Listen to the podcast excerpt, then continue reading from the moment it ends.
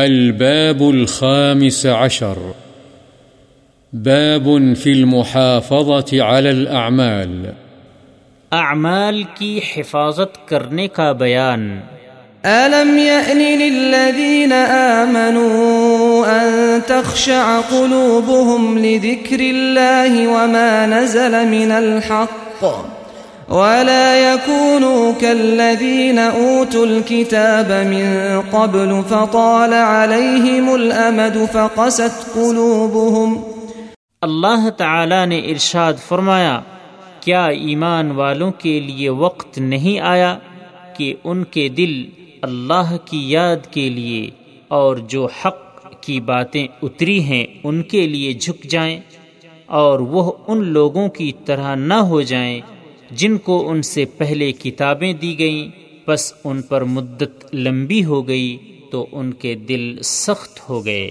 ثم قفینا على آثارهم برسلنا وقفینا بعیسی بن مریم وآتیناه الانجیل وجعلنا فی قلوب الذین اتبعوه رأفة ورحمة وَرَهْبَانِيَّةً ابْتَدَعُوهَا مَا كَتَبْنَاهَا عَلَيْهِمْ إِلَّا ابْتِغَاءَ رِضْوَانِ اللَّهِ فَمَا رَعَوْهَا حَقَّ رِعَايَتِهَا۔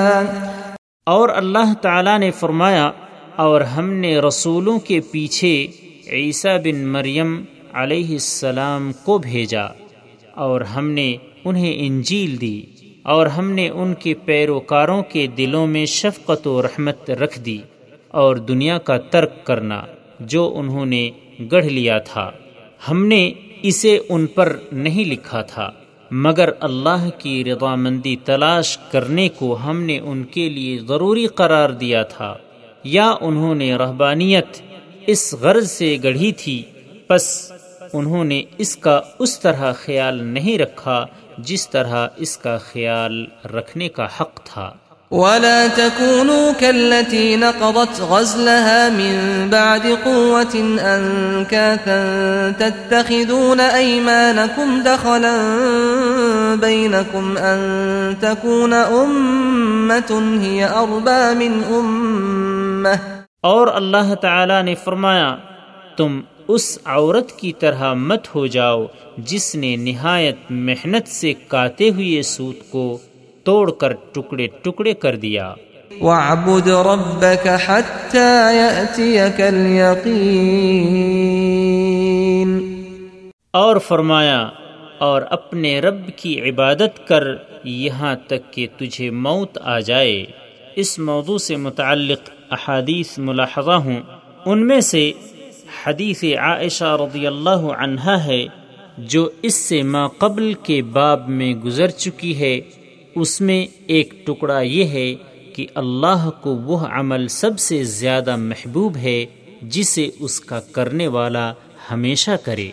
وعن عمر بن الخطاب رضی اللہ عنہ قال قال رسول اللہ صلی اللہ علیہ وسلم من نام عن حزبه من الليل أو عن شيء منه فقرأه ما بين صلاة الفجر وصلاة الظهر كتب له كأنما قرأه من الليل رواه مسلم۔ حضرت عمر بن خطاب رضی اللہ عنہ سے روایت ہے، رسول اللہ صلی اللہ علیہ وسلم نے فرمایا، جو شخص اپنے رات کے وظیفے سے یا اس کے کچھ حصے سے سو جائے اور وہ اسے فجر کی نماز سے لے کر ظہر کی نماز کے درمیان پڑھ لے تو اس کے لیے لکھ دیا جاتا ہے گویا اس نے اس رات کو ہی پڑھا ہے۔ مسلم۔ وعن عبد اللہ بن عمرو بن العاص رضی اللہ عنہما قال قال لي رسول الله صلى الله عليه وسلم يا عبد الله لا تكن مثل فلان كان يقوم الليل فترك قيام الليل۔ حضرت عبداللہ بن عمرو بن عاص رضی اللہ عنہما بیان کرتے ہیں کہ مجھ سے رسول اللہ صلی اللہ علیہ وسلم نے فرمایا، اے عبداللہ، تم فلاں شخص کی طرح نہ ہونا، وہ رات کو قیام کرتا یعنی طاقت سے زیادہ نوافل وغیرہ پڑھتا تھا، پھر اس نے اکتا کر رات کا قیام چھوڑ دیا۔ بخاری و مسلم۔ وعن عائشة رضی اللہ عنها قالت كان رسول الله صلى الله عليه وسلم إذا فاتته الصلاة من الليل من وجع أو غيره صلى من النهار ثنتي عشرة ركعة رواه مسلم۔ حضرت عائشہ رضی اللہ عنہا سے روایت ہے کہ جب رسول اللہ صلی اللہ علیہ وسلم کی رات کی نماز کسی تکلیف یا اور کسی وجہ سے رہ جاتی تو آپ دن کو بارہ رکعات پڑھتے تھے۔ مسلم۔